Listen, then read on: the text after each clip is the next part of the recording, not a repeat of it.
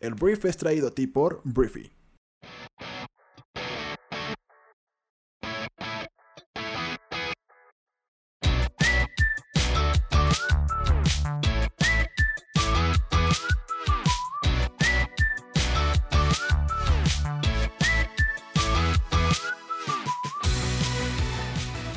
Muy buenos días, bienvenidos a esto que es El Brief. Es el programa en el cual puedes conocer las noticias más importantes del mundo en cuestión de minutos. Yo soy tu anfitrión Arturo Salazar y este programa nace de la necesidad de conectarnos con otras personas, de que cuentes con la información para construir una conversación en cualquier lugar y acerca de cualquier tema.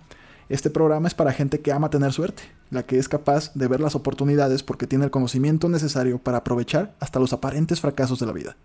Bienvenidos, comenzamos con esto que es el Brief.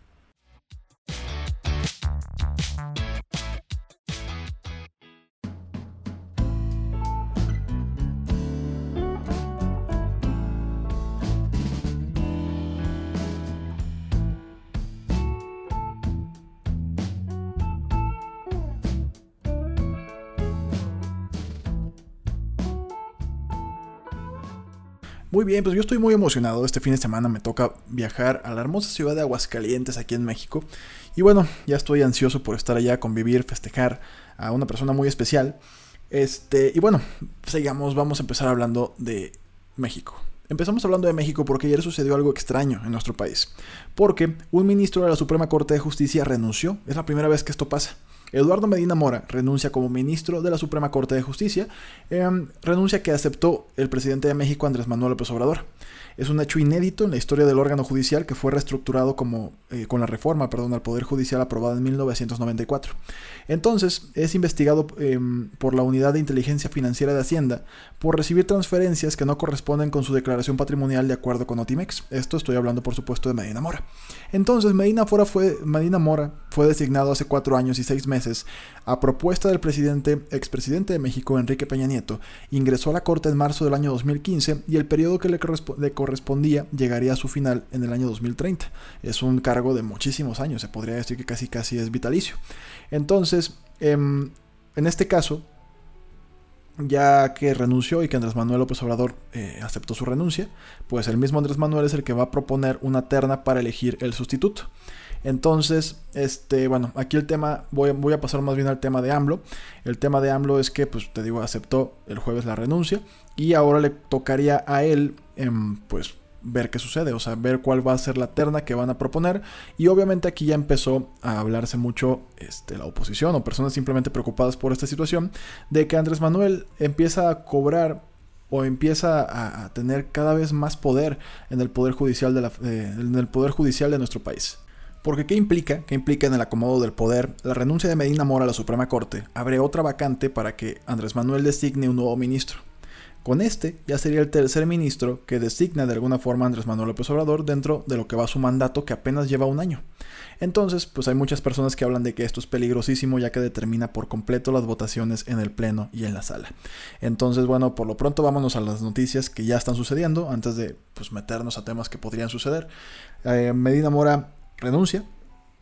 Eduardo Medina Mora renuncia y pues bueno, eh, envuelto en escándalos de dinero, lo cual es muy lamentable, hablando de una persona de este nivel de poder en el, en el, en el sistema judicial de nuestro país. Y pues veremos a quién propone Andrés Manuel, cómo lo aceptan en el Senado, que es completamente controlado por Morena. Y pues sí, sería el tercer, em, pues el tercer ministro por parte de Andrés Manuel López Obrador dentro de la Suprema Corte de Justicia. Así es. Vámonos a Estados Unidos, vamos a hablar de Donald Trump, porque el día de ayer Donaldo, pues no sé, no sé qué pasó con Donaldo el día de ayer, la verdad es que no lo entiendo, no sé si es irónico, no sé si ya la perdió, si se le fueron las cabras, ¿qué sucedió? Donaldo el día de ayer pidió a China, directamente en una entrevista, que investigue a los Biden en medio del escándalo con Ucrania. Ya no la sabemos. Donaldo está enredado en una investigación por pedirle a Ucrania que investigue a un rival político. Y el presidente pidió este jueves a otro país que indague en el ex vicepresidente Joe Biden, que es China. Lo que dijo Donald Trump es que China debería abrir una investigación sobre los Biden, eso le dijo literalmente a los periodistas en el jardín de la Casa Blanca, y comentó que no le pidió directamente al presidente chino Xi Jinping que investigue a Biden y su hijo Hunter, pero que sin duda es algo en lo que podríamos empezar a pensar. Ahí yo creo que el, el equipo judicial de Donald Trump así se quería matar, fue como me voy a aventar aquí mismo, voy a agarrar esta arma y me voy a suicidar porque pues básicamente pues van a meter en muchas broncas a Donald Trump por esto. Donaldo y su abogado personal, eh, Judy Giuliani, Rudy Giuliani, perdón, han tratado de generar sospechas sobre los negocios de Hunter Biden en China, basándose en escritos del autor derechista Peter Schweizer, pero no existen indicios de que el ex vicepresidente se haya beneficiado económicamente por las relaciones de negocios de su hijo. Los pedidos de Trump al presidente ucraniano Volodymyr Zelensky de que busque información perjudicial para Biden, así como la conducta de Giuliani, son el elemento central de una denuncia anónima interna en los servicios de inteligencia que dio lugar a la investigación iniciada por los legisladores demócratas la semana pasada.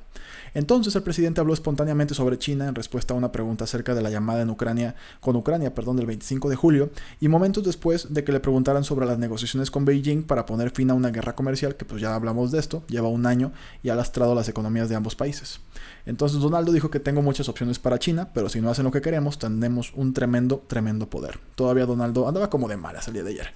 Entonces después empezó a hablar de Biden, ¿no? Entonces, bueno, veremos qué pasa. No tengo idea de qué va a suceder. Este, simplemente dijo que deberían investigar a los Biden y Trump ha tratado de implicar a Joe Biden, padre, bueno, más bien a Joe Biden y, su, y a su hijo, en la clase de corrupción que ha sido una plaga para Ucrania desde hace tiempo. Entonces, eh, pues eso es.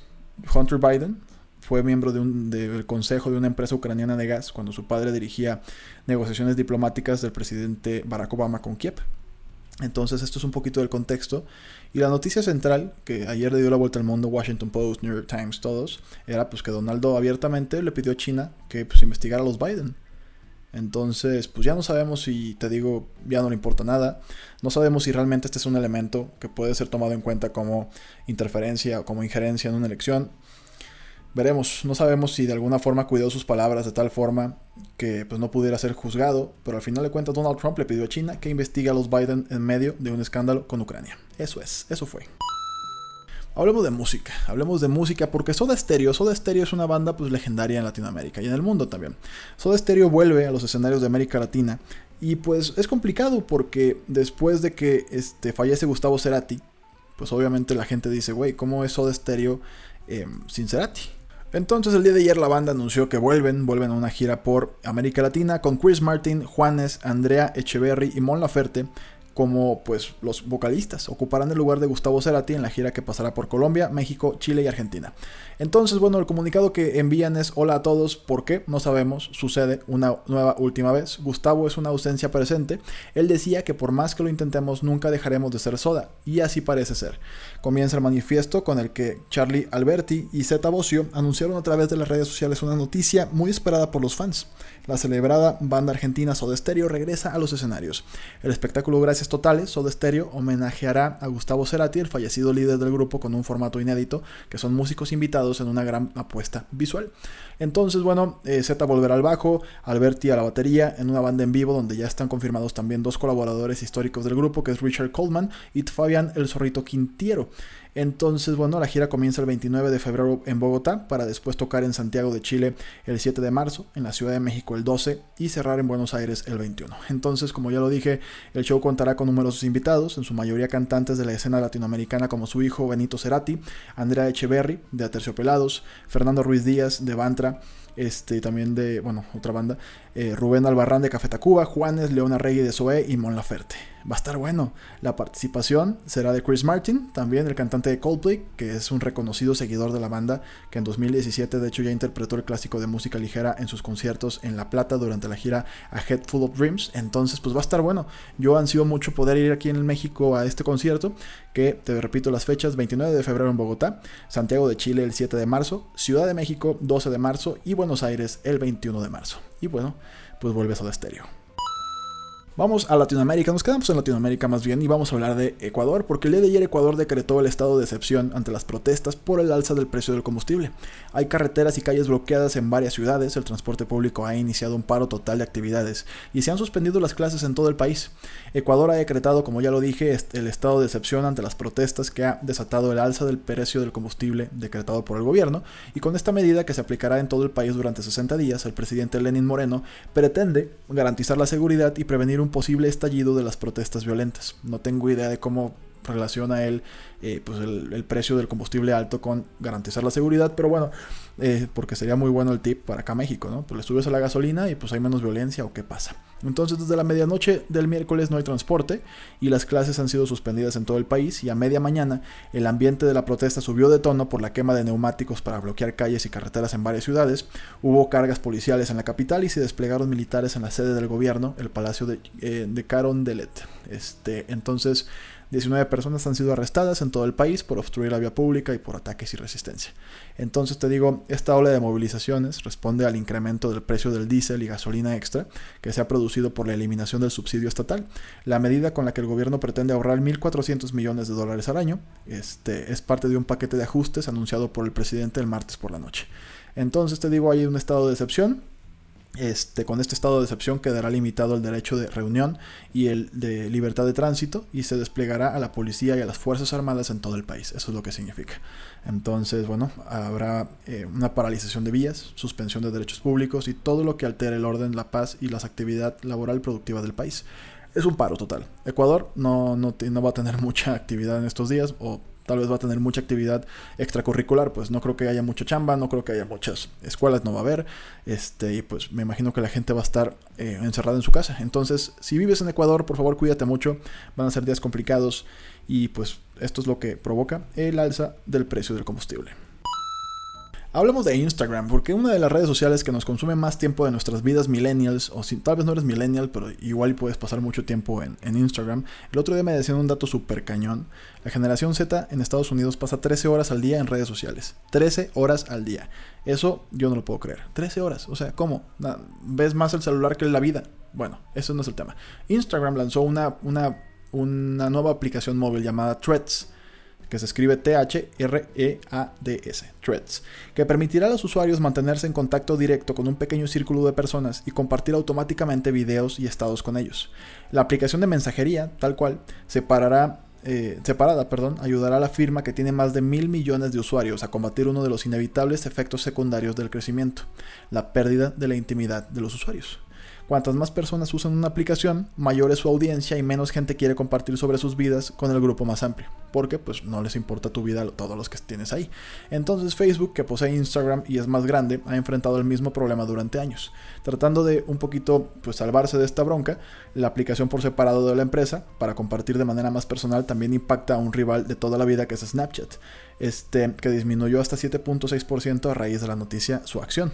Entonces, bueno, eh, aquí el tema es que ya le habían copiado algo a Snapchat. En 2016 Instagram lanzó las stories, las historias, y que eran igualitas a Snapchat, para publicar actualizaciones de fotos y videos que desaparecen en 24 horas.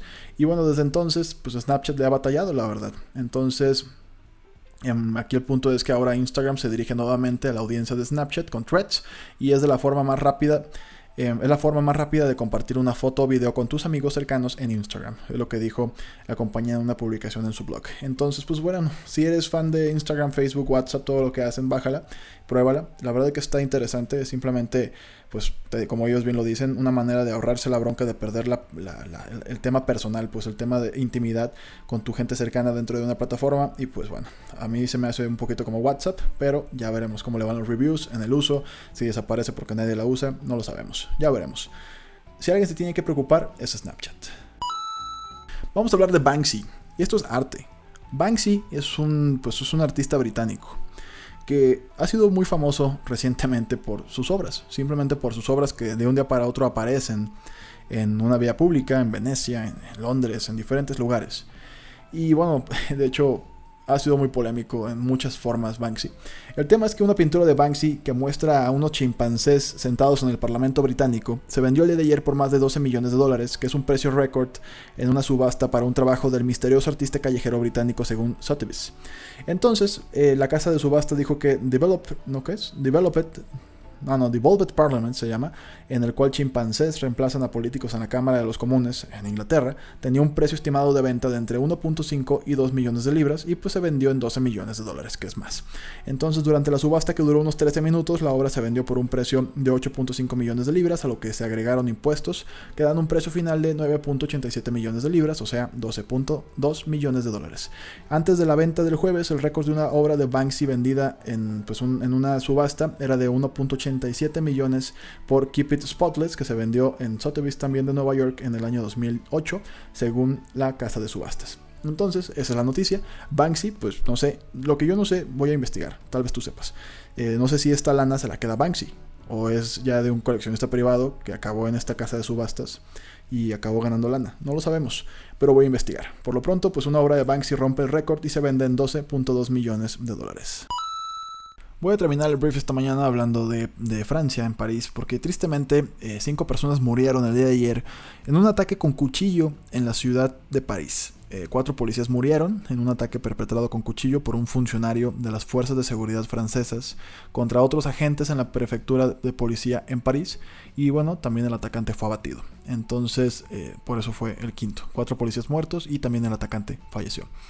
Entonces, bueno, este, fue a la una de la tarde, las dependencias policiales se encontraban en plena actividad y se desconoce por el momento las motivaciones del ataque, pero los primeros elementos facilitados por los medios apuntan que se trata de un asunto interno que afectaba al agresor que utilizó un cuchillo cerámico y actuó solo. Entonces, bueno, aquí la vamos a dejar. Realmente es todo lo que hay que decir al tema. Tristemente esto sucedió por allá y pues bueno, vamos a lo que sigue. Y bueno, realmente el tema que sigue, ya es para terminar el brief, es una noticia, es un anuncio eh, sabatino, no, que dominical, son, son anuncios ya posteriores a todo. el día de hoy publicamos un artículo de, de, From Buck to Boss, me parece, que es, nuestro, es uno de nuestros programas que están normalmente eh, de forma exclusiva para Briefy Pro. La intención es que lo conozcas, la intención es que conozcas qué tipo de contenido manejamos ahí. Y si te interesa conocer más y tener toda nuestra, toda nuestra bibliografía a tu disposición, este, pues puedes ya entrar, primero puedes entrar a un demo gratis de 30 días en Briefy ¿Y cómo puedes hacer esto? Descarga Briefy, luego luego vas a ver que dice eh, prueba 30 días gratis de Briefy Pro y ahí te suscribes y te damos acceso de volada para que empieces a conocer todo lo que hacemos y puedas de alguna forma, este, si te genera valor, suscribirte y formar parte de nuestra base de usuarios. Te lo digo así, directamente como se trata ese tipo de negocios, directamente. Entonces, bueno, espero lo disfrutes mucho. Es un artículo, es un podcast muy interesante que te va a ayudar a contar con más conocimientos y herramientas para tu vida profesional o empresarial. Entonces, esto va a estar disponible en SoundCloud, en Spotify, también en iTunes. Este, y bueno, en Briefy pues solamente está en la parte de Pro, pero lo puedes disfrutar si estás en Spotify, iTunes o SoundCloud. Aquí mismo debe ser el artículo que sigue, del podcast, perdón, que sigue, para que lo puedas escuchar. Entonces esperamos que lo disfrutes mucho, que te genere mucho valor y con esto vamos a cerrar este programa.